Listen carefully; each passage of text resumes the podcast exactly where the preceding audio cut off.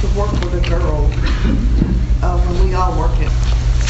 Father, we love you. We come before you today, God, thanking you for your grace, thanking you for the blessings that we have, Lord. We we can look and uh, just see how blessed we truly are. We we ask that you would be with this family that that Miss Judy has uh, has brought up to us, God, and the loss of their their child, Father. We pray that you would just uh, give them strength and comfort through this. As uh, as no easy answers, there's no easy um, there's no easy explanations, and there's uh, no words that can be said that uh, is going to comfort them, Father. Only you can do that. So, Lord, we pray that you would give them comfort and that you would uh, just help them to know that you're still in the midst of all these things, even when it's the worst thing you could possibly imagine. We pray, God, that you would just show yourself mighty to them and that you would uh, use use whatever means necessary, Lord, to uh, to uh, show them your goodness and your grace through the midst of the tragedy. Lord, we pray that you would bless our efforts as we uh, dig into your word today, and we ask that you would be with us and uh, be with our hearts as we go into service today. We thank you in Jesus' name. Amen. Amen. Amen. So we're in 12, right? We're in 12. Okay. I preached in 13 this morning. And so if y'all are here for that, we'll do that next week.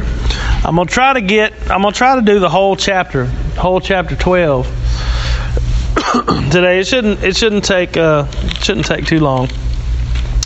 But uh, what we're going to see is what we're going to see. Somebody talk about what we talked about last week. What, what's the context? Where, where, are we at in the book of Acts? Somebody besides me. They were first called Christians at Antioch. They were first called Christians at Antioch. What's going on in Antioch?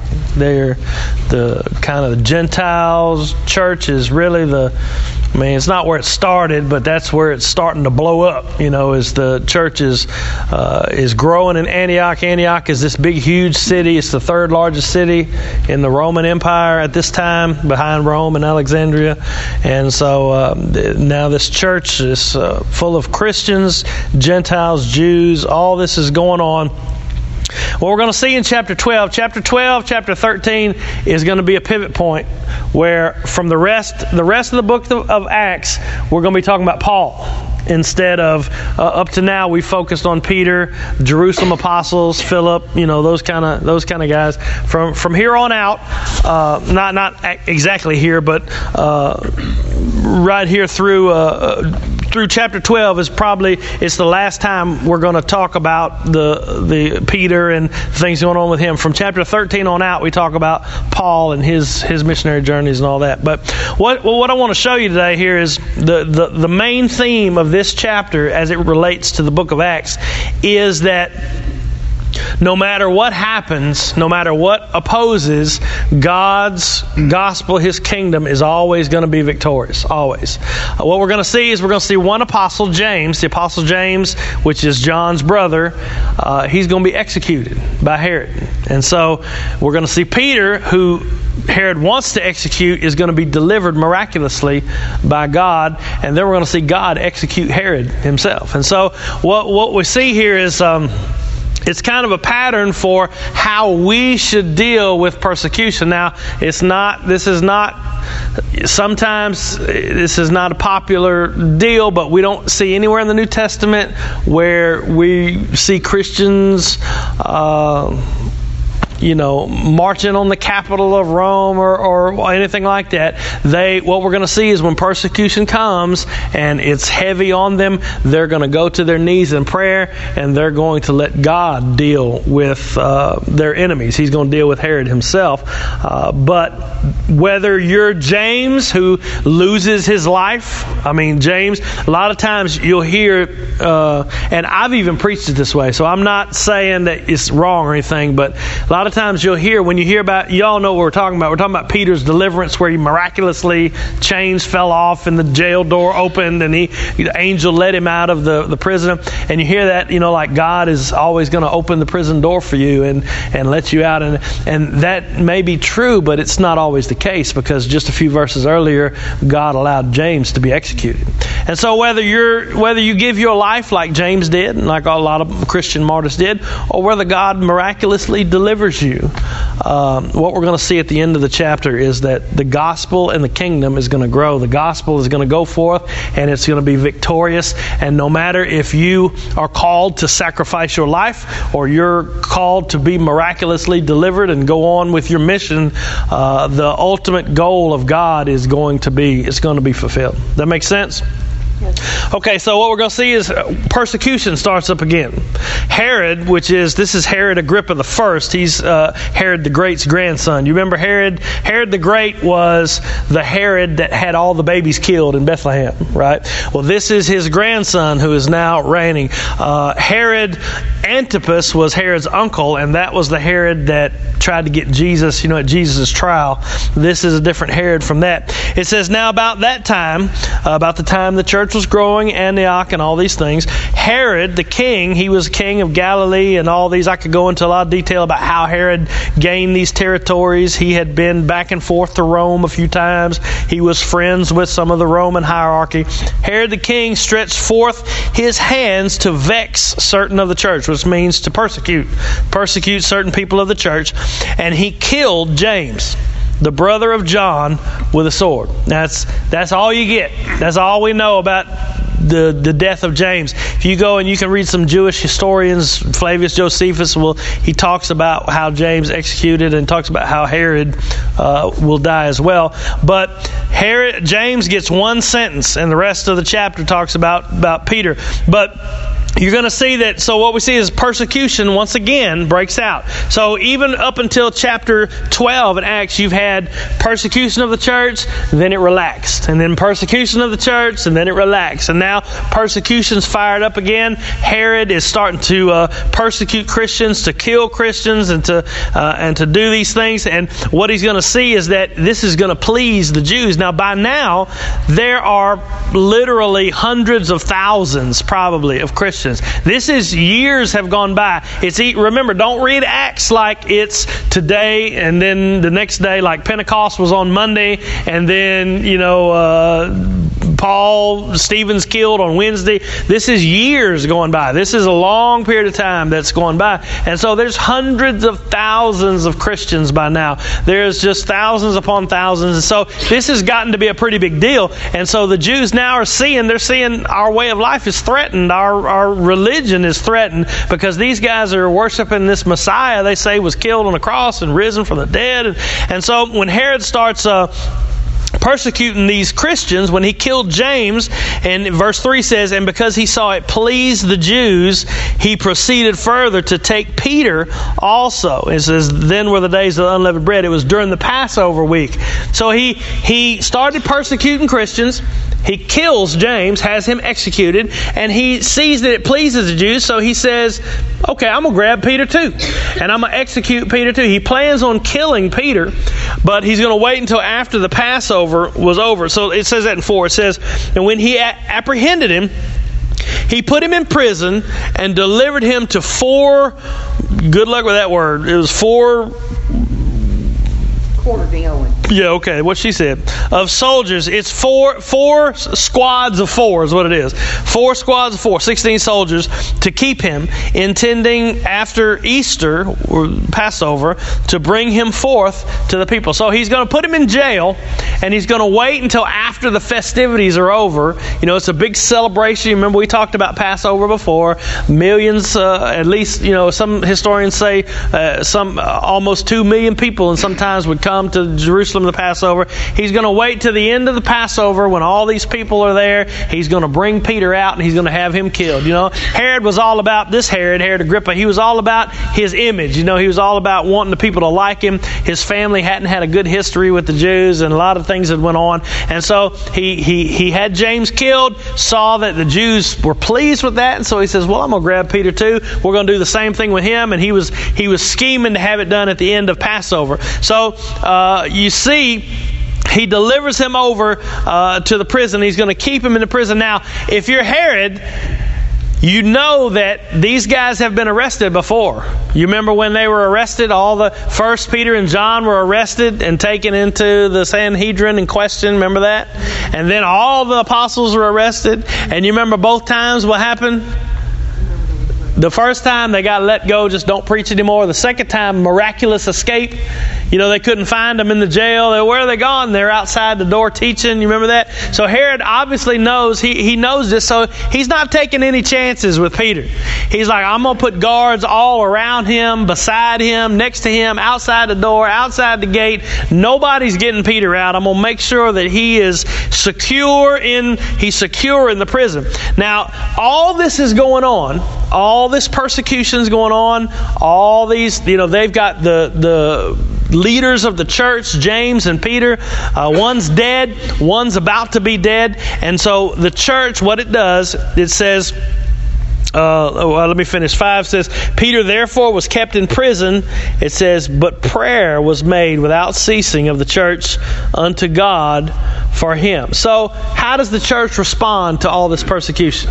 Do they line up outside the jail, say, let Peter go, let Peter go? No, they No. come as a church. They come together and they pray. Now, it is such, I can't tell you how, it's just cliche to say, if somebody says, you know, uh, I'm sick or, or whatever, something happens, well, I'm going to pray for you. I mean, it's almost like, thanks, you know, or it, it, it almost seems like praying is the kind of the last resort that we do when I've tried to fix everything myself. But in Scripture, especially throughout book of Acts, you see that prayer is, I mean, when I say, for example, uh, uh, speaking to a lady this week about her wayward son, worried about him, you know, won't talk to her, doesn't know the Lord, wanting him to be saved. And you say, well, well, we'll pray for him. It almost sounds like a cliche, like, well, we'll just pray for him. But the reality is that is the most powerful and most important thing that you can do is to pray for him. Because, to be honest with you, whether whether I'm a good arguer or not, or whether I'm a good speaker or not, or whether I'm a good uh, persuader or not, I can't come and I mean, if I can convince you to be a Christian, somebody smarter than me can come to convince you that I'm wrong. You know, I can't talk you into it no matter how good my arguments are, no matter how. It has to come from the Spirit of God turning a heart from a God hater to a God lover. It has to come. It's a supernatural event that happens when when God fills you and changes you from the creature that you are to the new creature. And what better way? What better way to? Um, what word am I looking for? What better way is there to to encourage or to to hope that this happens or to make plans for this to be happening than to be praying to the one who's in control of the thing? You see what I mean? That makes sense? But the cliche comes because people say that they never pray. I mean, they, Yeah. oh, that, that's why. Well, yeah, and I didn't mean to say it was cliche. I just said it sounds cliche. You know, it sounds like I catch myself saying cliches all the time, and it really bugs me. You know, I go into you go into a hospital and you say all the things that you're supposed to say, and after a while, it just sounds like I'll pray for you. You know, you know, or, or it's going to be okay. You know, you just catch yourself. I, I don't want to say all that. I don't want to say. I want to say meaningful things. And and anyway, so the the church here understood. I mean, can you imagine? The apostles were walking around. They were teaching the people. They were they were God's voice, uh, so to speak. They were doing miracles still. They were doing all that. I mean, they were the leaders of the church. And now God had allowed one of them to be killed, and the other one. I mean, by the way things were looking, and we're going to see. This is probably the funniest chapter in Acts. they weren't expecting Peter to be delivered, and they pretty much knew. They pretty much knew in their heart that Peter was going to get killed too. And so they were praying, they were praying, they were beseeching God, they were they were falling on their face. It says that they were um, without ceasing. The church they were praying to praying to God. The, they were okay made without ceasing of the church unto God for him for Peter. They were they were not just walking around going, Lord, help Peter out. He's, a, you know, they were down on their face in spending time praying for Peter. We're going to see that when Peter is delivered from from the jail, he is brought. I mean, he goes to the house where they're praying, and they're still praying.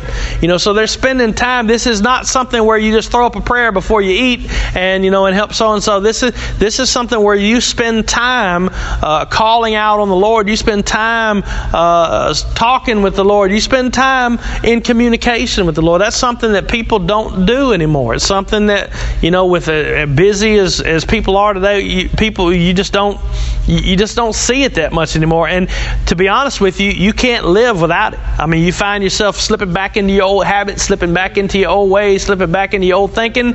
You ain't spending no time with God. You ain't spending no time in His Word. You ain't spending no time praying with Him. And I, as sure as I'm standing here, if you get busy, and you know we're all busy, and I understand, but if you neglect that time that you have every day with God, you're gonna fall right back into the same old pattern. You're gonna fall right back into the same old stuff, and you're going to say, How did I get here? Why do I keep going back? This every time. It'll happen every single time. It's just like when I do the youth, I, they all they all about boyfriend and girlfriends.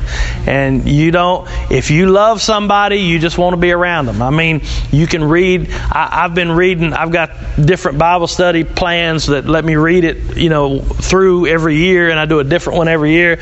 And right now I'm going through Leviticus and all them bring a burnt bird and an offering and a grain offering, you know, and I can read it. And uh, when my my deal's done, I've read for 30 minutes, and I'm like, I don't even have a clue what uh, that's what birds and offerings and whatever. It doesn't make any difference. Doesn't make any difference if you could say, "Well, I didn't get nothing out of that," or "I didn't really understand that." The point is spending time with the one that you love. It's not about not about tell me something uh, astounding and miraculous. You know, it's about spending time. That's the way. That's the way kids do. That's the way y'all did when y'all fell in love. You got on the phone and, "Hey, what you doing?" Nothing. Well, what are you doing now? Nothing. what you want to talk about? I don't know what you want to talk about. You know, you just spend time with the one that you love. And so they're they're praying for Peter in the midst of persecution. They don't go marching. They don't go doing. I'm not saying there's nothing wrong with that. I'm not saying that you shouldn't be involved in. I'm not saying any of that. I'm saying their first attack, their first line of defense is to pray, to fall on their face, and to get before God. And so what we're going to see is that Peter's delivered. Verse 6 says, And when Herod, y'all just say something if you want to say something, because I sure don't want to talk for 40 minutes. And when Herod would have brought him forth, says the night before Herod's going to bring him out and kill him. I love how God waited till the night before. It's like you could have delivered me last week and save some of the stress, you know. He said the night before Herod's going to bring him out. The same night Peter was sleeping between two soldiers bound with two chains, chains, and the keeper and the keepers before the door kept the prison. They making sure this joke ain't getting away. I'm talking about not just he's chained to the deal, right? He's chained down and he's sleeping right next to two soldiers and then there's two soldiers outside that gate, and then the keepers of the prison outside that. Uh, Peter's not getting away. He's not going to disappear like all them other guys have done. When I was reading this, I was astounded that he was actually sleeping. I would have been petrified. Yeah, this is night before he's supposed to die. That's what I'm saying. I would have been. Sleep would not have been possible. He was uh, he was trusting, wasn't he? He had to have been. He was he was at peace, knowing that whatever. James had just been killed, and he was he knew James. I mean, they were and he knew that he i mean for all, I, I can't see that he expected to be delivered. I know he didn't expect to be delivered because we're going to see that when the angel was bringing him out he thought it was a vision. He didn't know it was real. You know which also tells me how deep of a sleep look how deep of a sleep he was in. Let me just read it and we'll just get on with it. But i, I also thought of that. It said behold the angel of the lord came upon him and a light shined in the prison. He smote peter on the side. I mean he had to kick him and wake him up and raised him up saying arise up quickly. His chains fell off from his hands. The angel said to him, Gird thyself, bind thy sandals. And so he did. And he said to them, Cast thy garment about thee, follow me. And he, he went out and followed them. And he wist not, which means he knew not that it was true, which was done by the angel, but thought he saw a vision. Not only was, it's almost like the dude is, he was sleeping so soundly. You ever, uh, y'all that have kids, when you wake up in the morning, it's like, okay, put your socks on. Okay, now tie your shoes. Okay, now go brush your hair. Go brush your teeth it's almost like you got to tell them every little thing because they're walking around like a zombie. You know, it's like you, you you can't just say that's what I'm. Dana's good at that. I'm terrible. I'm like I flick on the light. I say get up, and in 30 minutes I'm walking out the door. You better be ready. You know, and, Dana be like, Sophie, no, let's put on let's put on your socks. Like, you know, it's almost it's almost like the angel is having to say, all right, Peter, get up.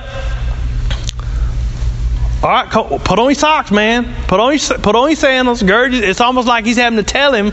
You know, I, I'm just thinking of that out loud. It may not be the case, but it's definitely that that Peter was Peter was such a he was so. I, I want to think he was just so out of it because he was sleeping that he, he he thought he you know that time it, when you're not really awake but you're not really asleep either he, he thought it was a vision he was seeing like an angel was leading him out of the prison. And he doesn't really come to his senses. I think it says he comes to himself or something until he's out in the street. It says uh, he, he went out followed him. He didn't know if it was a vision or if it was real. He says when they were past the first and the second ward they came into an iron gate that leadeth into the city, which opened of them of its own accord. The gate opened by itself. Well, of course, the angel opened the gate. And they went out and passed on through one street, and forthwith the angel departed from him. And it says, And when Peter was come to himself. So it's almost like he was, uh, I don't, he wasn't sleepwalking or anything like that, but he was just I mean, it was almost like he didn't realize what was happening. He was just so uh, groggy or, or whatever. He thought, you know, man, I, this is this would be pretty cool if this was real. And he realized he, hey, I'm out in the street. You know, this is the angel had delivered him. The angel of God had come in.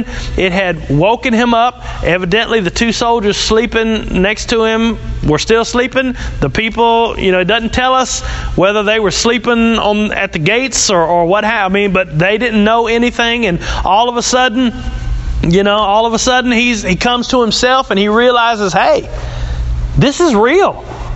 I'm not in prison anymore. I'm I'm I'm in the I'm in the middle of the, I'm in the middle of the street. I'm out. You know, Herod's prison's probably right. You know, behind him. Wow, what would be the first thing you thinking? Run. Yeah, get the heck out of the middle of the road. they're gonna be looking. They're gonna be looking for me. I mean, I can imagine the first thing that he's thinking is like, "Oh, they're gonna be coming. I better, I better move." And so that's that's probably exactly what he thought. And so he goes to this house where they're where they're praying. And it says, and when he had considered, or it says, when Peter come to himself, he said, "Now I know of a surety that the Lord has sent His angels and hath delivered me out of the hand of Herod and from all the ex." expectation of the people of the Jews. He delivered him from being executed, from all that was awaiting him. It says, and when he had considered the thing, he came to the house of Mary, the mother of John, whose surname was Mark, John Mark, where many were gathered together, still doing what? Still praying. They were praying through the night, weren't they? Peter was dead asleep. They were praying through the night. And so, first you see, the prayers of the people are going on. Peter is shocked that he is freed. I mean, he wasn't expecting to be freed. He was sound asleep. He was ready to go be executed, and angel freed him. Angel released him. What you're going to see now is the church who's praying, probably for maybe for him to be freed, maybe for him to have strength through the trial. Whatever. We don't know what they were praying for, but yeah, and they were shocked. The church was shocked that they were that he was freed. In fact, they didn't even believe it. This is, I mean, just to picture the scene in my mind is is, is really is funny. It, it says Peter knocked at the door of the gate. A damsel, which is a female servant, came to hearken, named Rhoda. When she knew Peter's voice, when she recognized the voice, she obviously knew Peter. He had obviously been there. Some people think this is the house where, you know, they were in the upper room. This is the house where uh, all that was going on, where Pentecost happened, and they were in the upper room and all that kind of stuff. Uh, we don't know for sure. But it says, when, uh, when she knew his voice, when Rhoda knew his voice, she opened not the gate for gladness, but ran in and told how Peter stood before the gate. now, can you imagine Peter? Peter, what's Peter thinking? I got to get out of Dodge. I got to get out of Dodge. They're going to be looking for me. They're going to be coming after me. Hey, Rhoda, open the door. It reminds me of the old thing. It says, Hey, open the door. It's Dave. You ever heard that? Yeah. Dave not here. Dave not here, man. so he's knocking on the door. Hey, it's Peter. Open the door. Open the door. And Rhoda's like, Hey, it's Peter. And she runs back into the house to tell all the believers, Hey, Peter's out at the front door. And Peter's like, Open the door! Open it! What are you doing? So Rhoda runs back in to tell the people, the believers, that Peter's out the door, and they don't believe her. It says, and, and they said to her, Thou art mad, you crazy. And instead of going and just letting Peter in, she stands there and argues with him. But she constantly affirmed that it was even so. And then they said it's his angel. Now, there's like a, a Jewish uh, uh, tradition that says each person, we talked about this before, I think, has their own little guardian angel. And that guardian angel kind of looks like you. And, you know, and so whether or not we talked about when Jesus said, this has been a while, some of y'all probably remember, we talked about where Jesus said, uh, Let the little ones come to me, for their angels in heaven always appear before my Father. And so, well, I'm not saying that's true or anything, but they were looking for any excuse. It can't be Peter. Peter's in Herod's jail. There's no way it's Peter. I mean, they, it'd be easier for them to believe it was Peter's angel than to be Peter himself. I mean, it's just, it's not possible. And the fact is that they were praying, but it almost seems like they really, I mean, they really were putting limitations on what God was able to do in answer to their prayers, wasn't it? I think they were just going through the motions. I don't know. I thought about that, but I don't want to say that. Surely, if they're praying all night long, But it's almost like they put God in a box, like, we want this to happen, but when it happens, they're thinking, maybe so. I mean, it's possible. I'm not saying it's not. I don't know because we're not told exactly what they're praying for. They might be praying for peace. They might be praying that you know God would raise up the church after Peter's dead. You know, there might be praying that you know who knows. I'm sure they were praying for uh, God to save Peter, but it's obvious that when Peter shows up at the front door, they really don't believe that it's possible. And so you can imagine the scene that's in my mind as I'm thinking about this is Rhoda's not, I mean, Peter's knocking on the door, going, hey, let me in, hurry up. This guard's going to be coming soon. Surely they're going to be looking for me. And while that's going, in, going on, inside the house, the believers are all arguing. Peter's at the door. No, he's not. I'm telling you, Peter's at the door. They're having this big argument while he's, open the door, man. Open the door. They're going to be coming. And so they, whatever they, whatever was going on, they, you know, you're crazy. It's a, they're more likely to believe that it was his angel and this girl just had lost her mind rather than Peter was actually there at the front door. And so in verse 16 it says, uh, But Peter continued knocking. I can say, and you know he ain't, he ain't yelling because you can't, you know, he's probably scared they're going to find him. They're like, open the door. so 16 says, But Peter continued knocking, and when they had opened the door and they saw him, they were astonished. And so you can imagine the, the next part says, But he beckoning unto them with his hand to hold their peace, he had to tell them to be quiet. You know, uh, so you can imagine Peter walks in the door, and they're all astonished, and little Rhoda's running around the room going, I told y'all, I told y'all he was at the door. I see you. I'm not crazy. I know. All this is going on. Peter's like, y'all need to hold it down. They looking for me. I mean, he, he, he, after he told them to hold it down, he said, hold it peace. Peter goes and he tells them the story. They, they, he tells him the story of, of what the angel had done, how he had been released from prison. It says, uh, says they're astonished, but he beckoned unto them with a hand, hold their peace, declared unto them how the Lord had brought him out of the prison. He told them the story. And he said, Go show these things unto James and to the brethren. And he departed and went into another place. And this is the last that we're going to see uh, of uh, uh, of Peter and his ministry and that. So he is he is uh, put into prison. He is almost executed, and from here he's going to leave. He's going to leave and uh, Jerusalem, and he's going to go wherever he goes and he's going to minister. And, you know, he's still going to be the apostle. He's going to write First, Second Peter. He's going to do all those things, but he's going to he's getting out of the he's getting out of the city because uh, it's no longer safe for him. But before he goes, he wants to make sure that James here is not the one that's been executed. This is Jesus' brother, James. James, Jesus' brother, became the head of the church in Jerusalem. Uh, we'll see that again in Acts chapter 15, and when they have this council about the Gentiles, it's James that's going to speak up. And uh, so this is not this is not James the apostle. This is James the brother of Jesus. And James the brother of Jesus is the one who wrote the book of James. And so it's not James the apostle, son of Alphaeus. It's not that James. It's another James.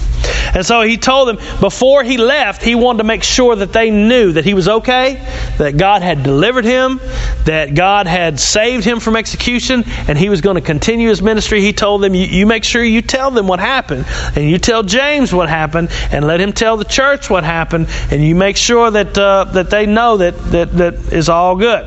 And so God delivers him. He tells him, and now as soon as it was day, uh, as soon as it his day, this is where we're going to see God uh, is going to deal with Herod. Uh, as soon as it was his day, there was no small stir among the soldiers. What become of Peter? They was upset. In those days, if you lost a prisoner, you you die. Simple as that. Uh, and when Herod sought for him, found him not, he examined the keepers, the guards, and commanded that they should be put to death. And he went down from Judea to Caesarea and there abode. So uh, the soldiers are upset by, you know, the escape, of course, and then soldiers are executed because they allowed a prisoner to escape. Now, Herod was a guy who, he's a big egomaniac. You know, you can see that in lots of places. He he was a he was um, like I said, he had made trips to and from Rome. He was friends with the family of Caesar, which is how he got his uh, his throne and all the the territories, Galilee, all that kind of stuff that he was in charge of. That's a whole other story. Uh, but he was always trying to build his image with the Jews. They hated the Herods, you know, for, you know, a lot of things. And so he was always trying to do that. You can imagine how embarrassed he was that Peter got away from him. You know, he had probably made announcements, you know, we killed James and y'all can thank me later. And now we're going to, Passover's over. We're going to get Peter too. And we're going to have this whole thing.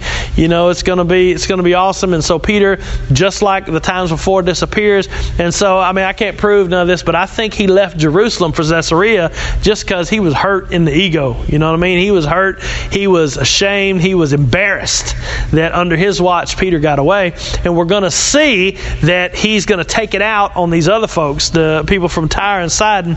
It says, And Herod, who high, high, was highly displeased with them of Tyre and Sidon. Tyre and Sidon are two cities. They're not Jewish cities, they're Gentile cities just above uh, Judea. So you can see uh, you can see that they're up in that region if you got a map in the back of your Bible or whatever. Uh, but they came with one accord to him, and having made Blastus, which is the king's chamberlain, the servant of the king, their friend, they desired peace because their country was nourished by the king's country. What's going on here? Is Herod takes the Herod is goes to Caesarea. The people of Tyre and Sidon, which are two cities, they are evidently being fed by the kings, uh, by the region that the king rules. And so, for some reason, we're not told that aid was cut off, and so they sent emissaries to go and get that corrected, so they could have that. You know, they could have those supplies, and they got in to see Herod because they knew this guy Blastus. All this is uh, Luke is writing this as if we know all this background. So he's not really going into all this background. Uh, but these are these are historical historical events, and so uh, he go they go to uh, to uh, get all this fixed, and evidently they did get it fixed. They got they met before Herod, and they whatever Herod you know made them do, they they decided to get the food back, and they decided to make peace with each other, and all that kind of stuff went on. And it says and uh, upon a set day, Herod, arrayed in royal apparel, sat upon his throne and made an oration unto them. This is Herod making a speech. Interestingly enough, uh, Josephus records this exact event. Uh, historian, this Jewish historian that was uh, alive during uh, during the AD 70, you know, in that range. So this was probably 20, 30 years before, but he records this exact event. He records Herod coming out. It says here that he was arrayed in royal robes. Josephus says that his robes were sparkling silver.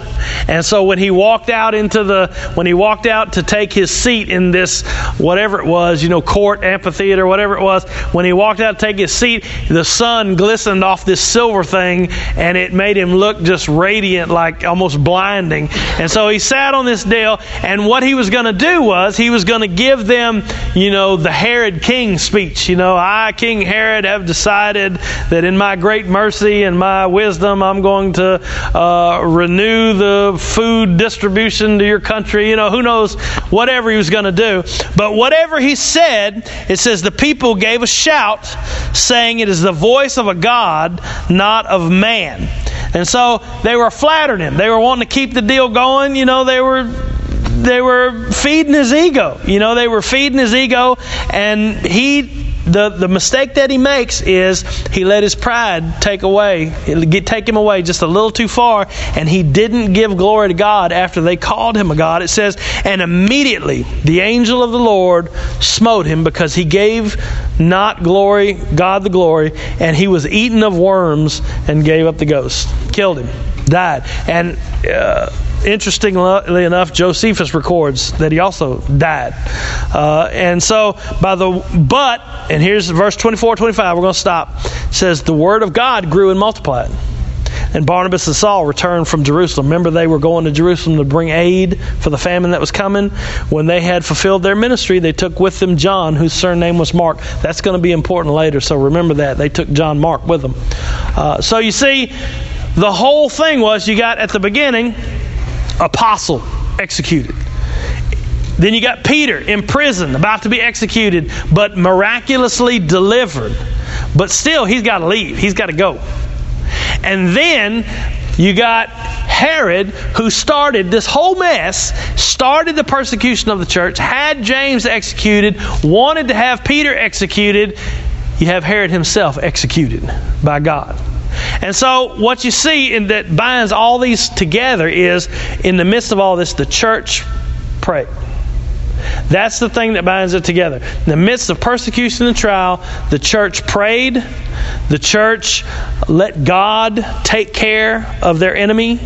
You know, it wasn't it wasn't like the church banded together and grabbed swords and we're going to go kill Herod and all that. The church let God take care of all that. He let God take care of, of the enemy. The church um, uh, was astounded when they saw God actually answer their prayer.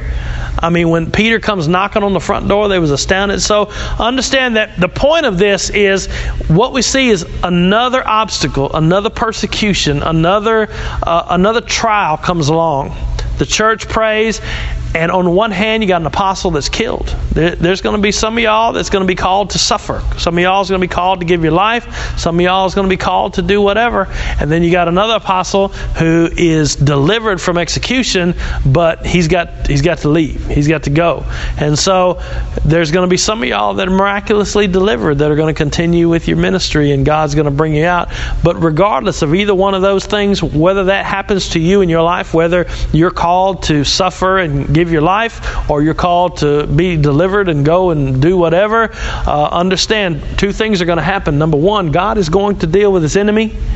And number two, the gospel of, of Christ is going to go forth. It's going to be victorious no matter what. So, a lot of times that's hard. It's hard for us, especially if you're in James's role. You know what I mean? It's like because when you're the one that's called to suffer, you a lot of times I hear the question, "Why is this happening to me?" On a, on a weekly basis. And I don't have no good answer.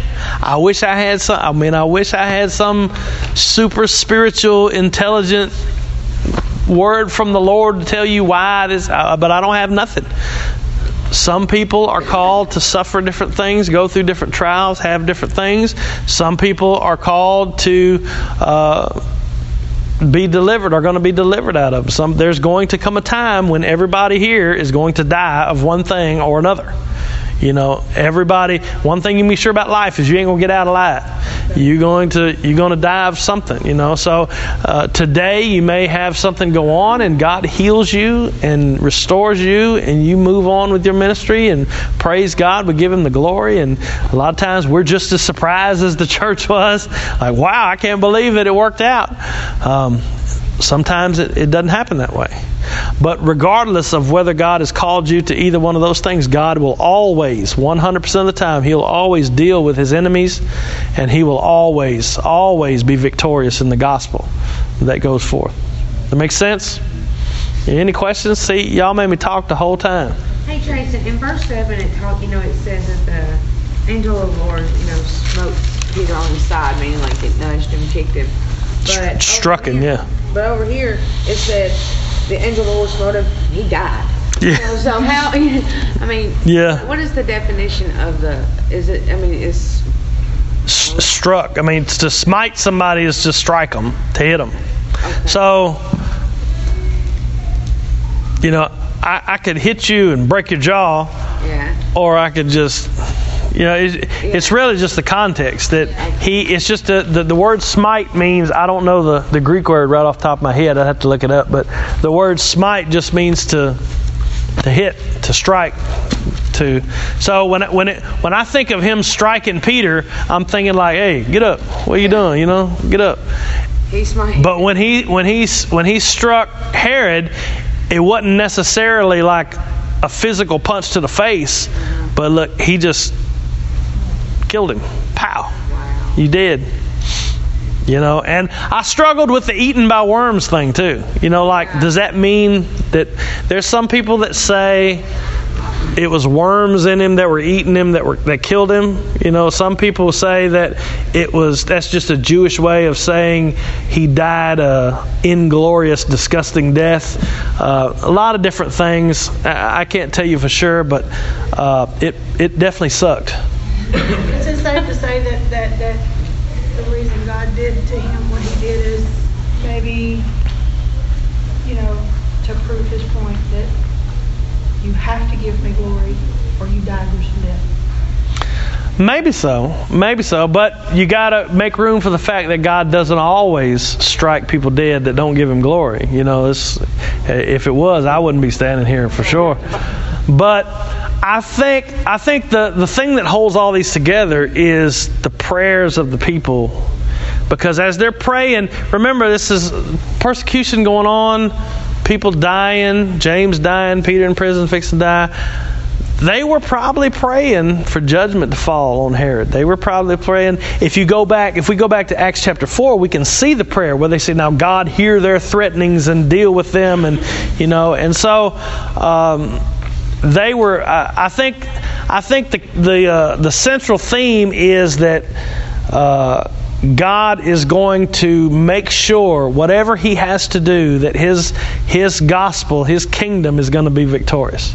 If He has to, if He has to, you know, He's we've seen Him strike people dead two or three times now in Acts. We've seen it over and over again in the Old Testament. If He has to strike somebody dead, He will. And what it does is just uh, before we close is it gives us it gives us I don't have to sit home and worry who wins the president. You know, I don't have to sit home and worry. I, I bemoan the way the government's going. I bemoan the way the country's going. I pray and all those things. But I don't have to sit around worrying and fearing that, you know, uh, the way that it's going is going to flush Christianity down the toilet. There's never going to be a time where God's not going to have his people, where his gospel's not going to be victorious, where his kingdom's not going to be going. I don't care who gets it. I don't care if it turns into the USSR over here and they start cutting our heads off for being. There's always going to be a church, always going to be a gospel, always going to be a kingdom. It may stink for us who have to suffer some, some but what this shows is that God is going to do whatever. It ends up, the last sentence, uh, the last two verses says, after all this, one's dead, one had to leave, get out of Dodge. Uh, God's striking his enemies dead. There's Christians being persecuted. But after all this, the Word of God grew, and more and more people come to faith. More and more people are being converted, and the kingdom is going forth. And so what we're going to see next time is from chapter 13, chapter 13 verse 9 is where Saul's name changes to Paul in the book of Acts and from then on out he's going to be called Paul. And I think that has to do with the Gentiles, but from chapter 13 on we're going to focus on Paul and his journeys. Okay?